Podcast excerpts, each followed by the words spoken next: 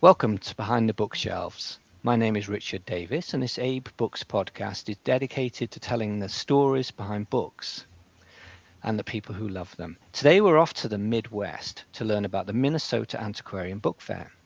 The fair takes place on July the 8th and the 9th at the Schoenecker Arena at the University of St. Thomas in St. Paul, Minnesota. Our guest today is Jennifer Phillips from Evening Star Books in Madison, Wisconsin. And Jennifer is one of the organizers of the Minnesota Antiquarian Book Fair. Welcome, Jennifer. Thank you for having me, Richard. Thanks so much for joining us. All right, very excited about this book fair. Um, it looks like the fair takes place in a big basketball arena, plenty of room for everybody. Is that the case? That is the case. It's a brilliantly lit venue, and it's right in the center of campus. This year, one of the things that I'm most proud of is having been able to make the arena friendly for our customers with mobility issues. We plan to have a seating area on the show floor in between the rows of exhibitor booths where customers can take a break and admire the books that they found on the floor. Brilliant. Now, uh, I when I check out the fair's website, you talk about that it's designed to help people who are experienced book collectors, but also beginner book collectors. So, how are you catering, catering for the beginners? One of the things I did when I signed exhibitors up for the fair this year was I asked them if they would like to take part in our Beginning Collectors program. So, these exhibitors have promised to bring at least 15 items priced at $50 or under. If patrons would go to our website, the booksellers who are taking part in this program are denoted with an asterisk under the page Our Booksellers. In the show program, which we'll be giving out at the book fair, these booksellers have their entry italicized, so patrons can go right to their booths in order to find books and paper in a beginning collector's budget. But this is only one of the things that I did to encourage young and fresh faces to come to the book fair. I made it a point I made a point of sending a plethora of free passes to student organizations in the Twin Cities metro area, a place that has a lot of colleges and universities.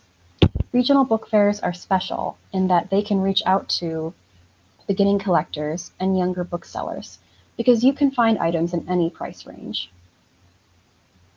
So you're making a point that to young collectors or beginner collectors that you don't have to spend a lot of money to find an interesting or a rare book. Not at all. And I think one of the things that's important to think about for people who are just entering the world of rare books is that when we have lost a lot of open bookstores, regional book fairs can help fill in this gap. In fact, it was at the a Minnesota Antiquarian Book Fair where I discovered rare books. So regional book fairs can help introduce rare books and paper to people new to the trade. And that's why I wanted to make sure there would be offerings in all price ranges so that everyone could feel enticed to come. Indeed, indeed. So, um, well, firstly, it's it's very good to have rare book fairs back on the calendar. So perhaps you can tell us how, how many booksellers will be there, and perhaps mention some of the uh, the firms who will be turning up and um, uh, putting their books on display. This year, we have 48 exhibitors at our book fair, and some of them are staples of the Minnesota book community, including Rulon Miller Books, the Bookhouse in Dinkytown, Midway Used and Rare. However, not just regulars of the Minnesota book community will be there. We've got some nationally known dealers like Lorne Bair of Lorne Bair Rare Books, Type Punch Matrix, Russell Maret, a book artist based in New York, and we also have Ken Sanders of Ken Sanders Rare Books, as featured on the Antiques Roadshow. So some quite famous names there. Ken is super well known, right? He he genuinely is a national personality with all of those appearances on the TV. Uh, I love Type Punch Matrix how they're doing book selling, I think, is tremendous. They're, they're, doing a lot of ephemera, a lot of interesting books. It's not always the super famous first editions that they're offering. Um, and Rob Rulon Miller, well, he's got to be like a, uh, what would you say, like a, a, a, a sort of leader figure, I guess, for uh, book selling in your part of the world. Absolutely. I actually worked for Rob for several months after graduating from college, and one of the things that's always impressed me about him is how involved he is, not just in the Midwestern rare book community, but in the national rare book community. He's been a pillar, for example, at the CABS Minnesota seminar. Um, he's been involved with it for several years now, and he's part of the reason why it's been able to reinvigorate itself, grow, and continue over a period of 50 years. So, this relationship that your fair has with CABS is quite important. So we should perhaps um, let everyone know what CABS is. So CABS started as the Colorado Antiquarian Book Seminar, and it's a, an educa- educational event where sellers, collectors, librarians can go to learn about rare books. Uh, but currently, or in the last couple of years, the event has moved to Minnesota, so it's now right on your doorstep. Yes, and I wanted to make it a priority to educate the general public, especially in the Minnesota area, about the mission of CABS. In fact, this year, the book fair has a special event at 1 p.m. on Saturday, which will feature three panelists, Ken Sanders being one of them, to talk about CABS Minnesota and the role it plays in the rare book community of recruiting young and fresh perspectives into the book trade, whether you are a collector, librarian, archivist, or bookseller. And we will also discuss the CABS Minnesota Diverse Voices Fellowship, which is a huge step in making the book trade more inclusive and representative of the people that are actually in the historical record. So the the Diverse Voices fellowship, what does that involve? What's what's taking place there? People who identify as um, BIPOC or those with disabilities, or if you identify as part of the LGBTQ plus community, you can apply for a scholarship called the Diverse Voices Fellowship. And it's a huge opportunity to work with people in the book trade who have been in the book trade for decades um, you get to go to New York and network with some rare book professionals there, but you also get to go to the seminar and network with all of the booksellers who attend the CABS Minnesota seminar. Brilliant. So, yeah, it's just a huge opportunity to make sure that everybody from communities that have been historically marginalized gets a chance to become an independent rare bookseller. Excellent. So you know CABS uh, very well, having attended the event, correct? Yep, I attended in 2017, and I've been volunteering with the seminar as a student liaison since 2019. So you've seen, well, you know it from firsthand, and you've you've seen just how that can help people, how someone, how it can help someone, well, get started as a on a professional level as a bookseller. Lorne Bair likes to say that the seminar shaves off five years on your learning curve in the rare book trade. in a week. I couldn't have said it better myself. All right. Uh, okay, so back to uh, Minnesota and Wisconsin. Um, can you perhaps describe the, what, what the rare book selling community is like there? Where would I go to find bookstores? As is typical of many states, in Minnesota, there are a lot of bookstores concentrated around the Twin Cities metro area.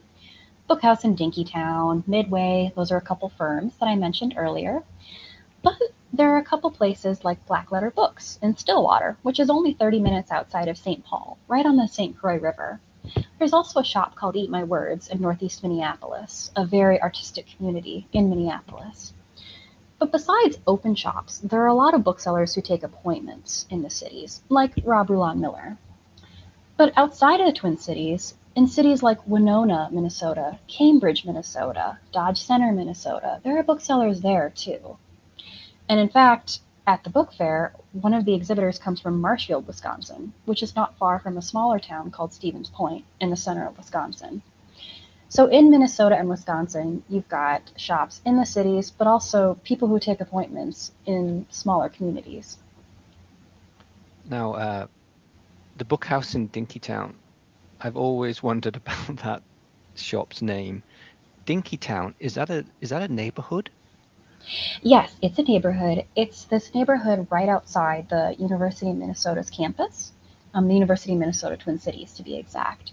So in Madison, for example, there's a place, a neighborhood called State Street. It's like the place where students and those who live downtown can congregate.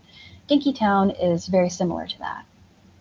Right, I see. So you're in Madison, in Wisconsin. So I, I presume that's also a big college town. Um, what's your story? How did you become a bookseller? So yes, so I'm on the west side of Madison, Wisconsin, just off of Highway 12. And I began working for Evening Star Books when I was 14. Two years later, I started cataloging. Our firm began as an online selling firm.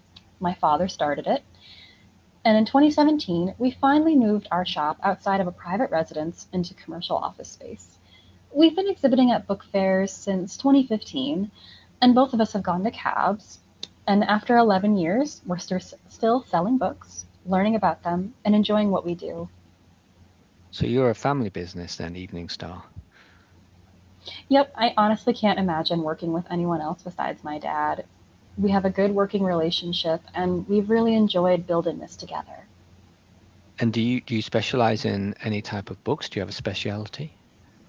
We like to call ourselves specialized generalists, but both of us did degrees in philosophy, and I did a degree in classical antiquity. So those are two of our numerous specialties. We also do mathematics, science, and all kinds of genre fiction. Brilliant. And I presume you and your dad will be on the booth um, at the fair. Oh, yes. Come find us in booth number 13. 13. Lucky for some. Excellent. All right. Okay, uh, Jennifer, our final question, which we ask to all our guests. Uh, what book or books are you currently reading? I'm actually reading for work right now. I'm reading Bowers' Principles of Bibliographical Description because I have a rare book school course this summer that I need to get ready. All right. Sounds a touch dry. So, what do you read? what do you read for fun? Fair point. Um, I like to read literature and nonfiction in like an alternating manner. So I really enjoy Jane Austen. I also like Tolkien.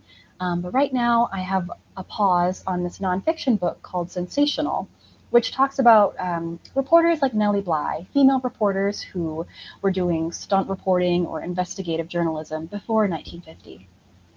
Brilliant. Okay.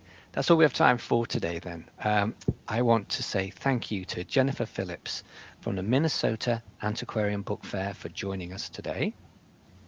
Thank you, Richard. Thank you.